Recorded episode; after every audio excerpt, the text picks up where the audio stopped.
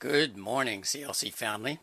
To all the mothers out there, many thanks to you all for the loving care you sacrificially give to your families and children day in and day out. It's a challenging responsibility that's not easy and often a thankless job. But know today that you are dearly appreciated and loved, especially by your Heavenly Father who sees everything and call you his beloved. So happy Mother's Day. The month of May happens to be Asian American Pacific Islanders Heritage Month. During this time, the history and stories of our people and cultures are remembered and honored. The designation Asian Americans in and of itself is such a diverse label, comprising at least 50 or more different ethnicities, and a misnomer to see as a single monolith. Our world, unfortunately, labels people with names that imply sameness or carry negative connotations names like the Yellow Peril, the Model Minority, and the Kung Flu. Many of you have heard the talk that black families have with their male children, how they will likely be treated differently at traffic stops by police officers because of the color of their skin. As Asian Americans, have you ever had that certain talk with your parents? I did. But before I go there, a little personal history. My family came to the United States from China in the mid 1800s. My father was born in California in a time when the Chinese Exclusion Act was still enforced. Looking back, I grew up in a time where forms of racism were prevalent, like redlining, school segregation, glass ceilings, racial profiling, discrimination, and violent intimidations. Come to think about it, seems like not much has changed today. My father encountered discrimination when he was told he didn't speak English well enough when applying for job promotions. Odd, since he was American born and educated. I thought I would be an engineer like him, but he would pull me aside to have that talk, where he adamantly advised my brother and I to be doctors. Because even when people see the color of our skin, an outward characteristic I can never change when I enter the room, he told me those two simple letters, DR, when people say it with my name, will give me respect from dominant culture in America that can never be denied me like it was to him. I know some of you have had that similar talk with your elders. With the recent rise in anti Asian hate violence, where just this past week two Chinese elderly women in San Francisco were stabbed waiting at a bus stop, America is not the America we all imagined or desire. More and more Asian parents are having those difficult conversations with their children today, like my father had with me many years ago. Asian American children are seeing racism firsthand in their lives. Dr. Suzanne Song, Harvard and Stanford trained psychiatrist, tells us these talks are opportunities to validate our children by labeling behaviors, taunting a child's physical features like the shape of their eyes or teasing them because of the color of their skin, about causing the COVID 19 virus as racist and wrong. She explains racist remarks are distinct from the normal hurtful things that some children can say, and why racist remarks are not the same. Dr. Song says, quote, There are some people who will not like us because of our skin color. That is called racism, and it's not okay. Unquote. Racial bias and prejudices are not unique to our times. Matter of fact, God dealt with this relevant problem in the early church. In our current message series, based on the book of Ephesians, the Apostle Paul had to address this serious issue which was div- dividing the church. The gospel of Christ, working in tandem with the Holy Spirit, changes everything about our lives and how we see and treat others. There's a familiar saying that a lot of us know don't judge a book by its cover, meaning you cannot have an opinion of someone merely by just looking at them, which many of us are prone to do. The Apostle Paul in Ephesians tells us of a whole new world under Jesus where differences, for example, gender, economic and social status, including race, should not divide people anymore, especially in the church. For that reason alone, Jesus died on the cross to break down those barriers that keep us apart from God and each other. The good news is God's grace through Jesus Christ reconciled racial divides like those between the Jews and Gentiles who historically hated each other. Jesus' coming is not just for salvation of individuals, but also for reconciliation between entire people groups. I invite you now to follow along with me as I read today's text from Ephesians 2, verses 11 through 15. So, starting with verse 11. Therefore, remember that at one time you Gentiles in the flesh, called the uncircumcision by what is called the circumcision, which is made in the flesh by hands. Remember that you were at that time separated from Christ, alienated from the commonwealth of Israel, and strangers to the covenants of promise, having no hope and without God in the world. But now, in Christ Jesus, you who once were far off have been brought near by the blood of Christ. For he himself is our peace, who has made us both one and has broken down in his flesh the dividing wall of hostility by abolishing the law of commandments expressed in ordinances, that he might create in himself one new man in place of the two, so making peace. That is the word of the Lord. In this passage, I want to point out three barriers that Jesus tore down. From Ephesians 2, verses 11 through 15, the first barrier was circumcision. Jewish Christians felt Gentiles could not be Christians because they were not circumcised like themselves. But Jesus, by his blood, is the circumcision for the uncircumcised. Verses 11 through 13 is a reminder to all non Jews, the Gentiles, that they were once called the uncircumcised by the circumcised the circumcised again being the Jews. Circumcision was important to them because it was a physical sign of obedience to God's command to their patriarch Abraham. In Genesis 17, verse 10, God told Abraham, This is my covenant which you shall keep between me and you and your offspring after you. Every male among you shall be circumcised. Can you relate to this requirement? have you heard of or have you ever experienced this kind of physical bias to belong to a group, club, or organization? Could you comply or go against the flow? Back in the 60s, I was in Cub Scouting, and when some of us were considering moving on to Boy Scouts, the troop had a dress code where scouts were required to have no long hair covering the ears or shirt collars. You have to realize back then, long hair was in. When my friend and I heard this, we declined to cut our hair to comply with his physical requirements just to join. I was told to conform to their culture or not belong. Being rebellious, I refused to assimilate. Likewise, that was what the Jewish Christians were trying to apply to the Gentiles. In their reasoning, this traditional external requirement in the flesh was part of being near to God. This was so controversial that at the Council of Jerusalem in Acts 15, the apostles, with the help of the Holy Spirit, discerned that circumcision in the flesh should no longer be a requirement for followers of Jesus Christ. Instead, as stated in verse 13, Gentiles were brought near to God by Jesus' sacrifice on the cross. With the spilling of his blood, Jesus is the spiritual circumcision for the uncircumcised. Now, have, have you ever wondered why God required circumcision in the first place? God could have chosen cutting off a finger or burning off some skin, but why circumcision? I mean, this is a sensitive subject for us men, literally. Hint, it's connected to fertility. I already mentioned God giving this command for circumcision to Abraham in Genesis 17, which was connected to a promise made by God. Abraham was likely wondering, how was God going to multiply him when both Abraham and Sarah were like a 100 years old at the time, past the normal childbearing age? Well, God intervened with a miracle when Sarah had a son in her senior years. And for sure, every Jew knew of this miraculous birth.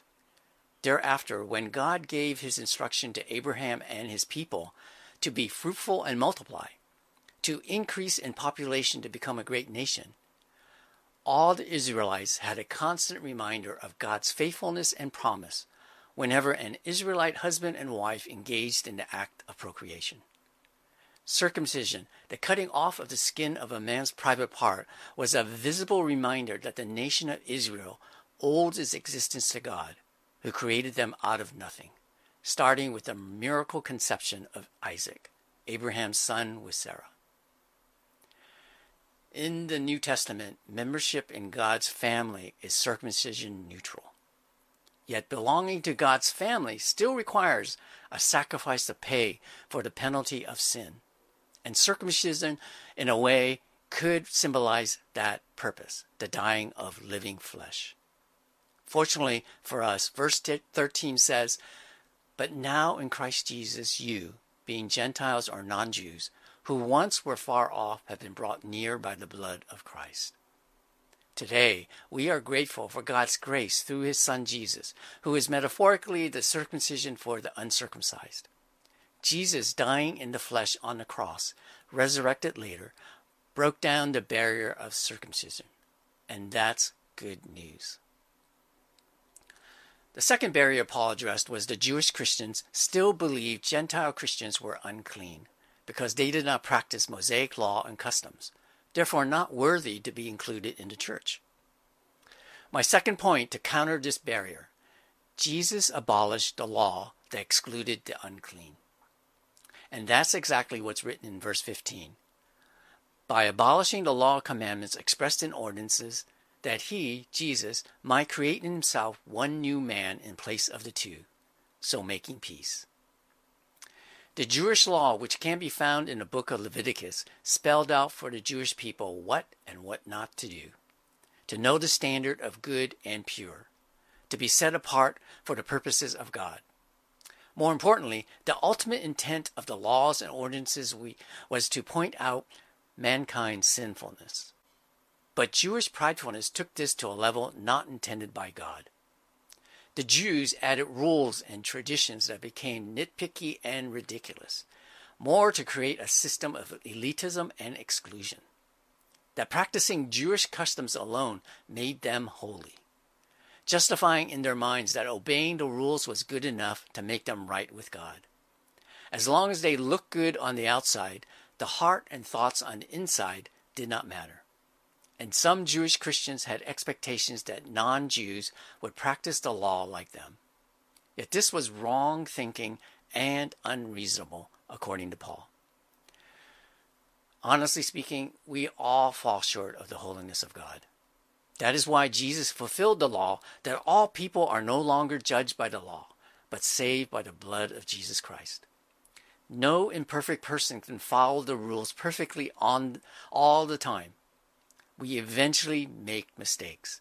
Only a perfect Jesus can accomplish that on our behalf. And he did and does. It is not what we do, but what Jesus has already done. Jesus tore down the barrier of the law with his blood. Something for all of us in the church to think about.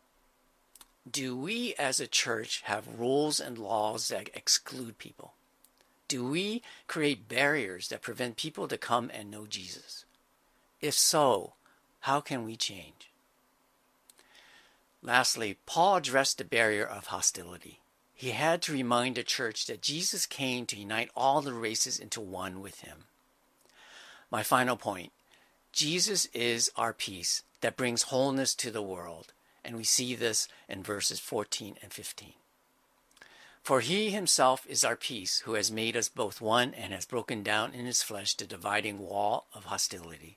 And verse 15 says, By abolishing the law of commandments expressed in ordinances, that he might create in himself one new man in place of the two, making peace. When a word is repeated, we need to pay attention. Peace is mentioned twice in these two verses, that Jesus is our peace. In the original Greek, the word peace is Irene, which is where we get the name Irene. The word in this context meant more than national tranquility, harmony, and peace between individuals. Looking in the Hebrew language, a common Jewish greeting, shalom, happens to mean peace. The Hebrew word for peace is more than the absence of war, but implies completeness and wholeness. If Jesus is peace, as stated by verse 14, and peace implies wholeness, then Jesus equals wholeness. God's big plan is to bring back wholeness to his creation that has been broken apart by sin. And sending his son Jesus to die on a cross was God's grace to restore his relationship with all people in the world. Without Jesus, we would not be complete or whole. We would not have peace. A figurative hole in each one of us would be empty until we have Jesus fill that missing part. When we receive Jesus, we are restored to completeness, which includes being back into the family of God together. Not just as individuals, but also as races. Return to wholeness is when all races are united and reconciled as one. That is Irene. That is shalom. That is peace. From verse 14, Jesus broke down the, through his flesh the wall of hostility between races. Not only between people, but also the wall of hostility between man and God. When Jesus was crucified, he spoke, It is done. The veil in the temple was forever torn into two. The veil that separated man from God. My take home point is this God's grace through Jesus brings wholeness once again to God's creation, broken apart by sin, including racial division that's reconciled by the blood of Jesus. So, how do we apply this to ourselves? In response to this passage, as followers of Jesus, how are we to think and live differently? How are we to see and treat others in this world where we are supposed to represent Jesus? First, with great humility, begin by confessing we all have some sort of bias and prejudices, misconceptions and assumptions that divide us from other people different from us, in particular, specifically based on skin color. And make efforts to intentionally change any harmful attitudes that create barriers between you and others. Then work to have proximity with a more diverse group of people in your life Learn through friendships with those different from yourself. Seek out opportunities to intentionally and proactively meet folks that are from a different culture. Hear their stories.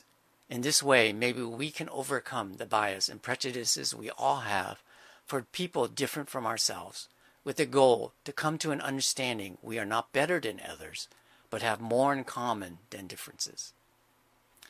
For example, I, I have been blessed with a group that I was invited to be a part of by a pastor friend in the aftermath of the George Floyd murder last year.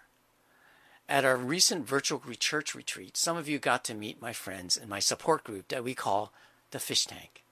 Our cohort, comprised of blacks, white, and Asians, has become a safe place for us to freely talk, not just limited to racial justice and reconciliation, but anything and everything that is on our minds. We are learning from each other through our stories, our perspectives, our knowledge. Our bias and preconceptions are broken down. Now, I'm not naive to think that racism is going to end anytime soon, or even in my lifetime, or the next generation. Realistically, probably not until our Lord Jesus returns again to establish forever a new creation. My hope, however, is that the holding space for others like in my cohort will be done by more and more people in our church, so that the work of tearing down barriers will be commonplace at CLC and seen outside of the church. That slowly progress towards unity can be made. Earlier, I shared this idiom don't judge a book by its cover. There was this one time when a group of us were prayer walking in West Oakland. We saw a lot of young, able bodied African American men standing on street corners mid morning, mid week. One person in our group made the comment, Why aren't they working or looking for jobs? I turned to that person and said, How do you know they haven't tried a bunch of times and no one wants to hire them because they're black? In his I Have a Dream speech, Martin Luther King Jr. had this famous line I have a dream that my four children will one day live in a nation where they will not be judged by the color of their skin, but by the content of their character. Like one of my black friends in my fish tank says, I am black, and when I step outside my home, I just want to be treated equally by others, not any more or less. 1 Samuel 16, verse 7 says something similar. For the Lord sees not as man sees, man looks on the outward appearance, but the Lord looks on the heart. The Apostle Paul tells the church, made up of both Jews and non Jews, God does not cancel out their identities, but God sees everyone as one. God created and celebrates diversity in his people, and all are welcome into his family, all people becoming one through Jesus. We cannot overcome hostility in our hearts on our own, but only by the grace of God, the price paid by Jesus, and the help of the Holy Spirit. And that is good news. Some of you may not have made that decision to follow Jesus yet. If you have no peace, if you feel like you have a hole in your heart, I invite you to bring Jesus into your life to have wholeness. God so loved the world that he gave his one and only Son, that whoever believes in him will not perish, but have eternal life. God's grace through Jesus brings wholeness once again to God's creation broken apart by sin, including racial division that's reconciled by the blood of Jesus. Jesus is a barrier breaker. We rejoice in that, trust in that, and may we do likewise. So let's pray. Heavenly Father, we are so thankful for your gift of grace through your Son Jesus. You gave him up on the cross so that the barrier between us and you has been overcome. Continue to help us, guide us to do the hard inner work, so that our hearts will be like yours, so that our exterior truly reflects the interior. Although you created us all to be different, and we celebrate that diversity, we at the same time strive to break down those walls that are caused by those same differences to be one in Christ. Make us barrier breakers like Jesus. All glory and praise to you. Amen. Back to you, Caitlin.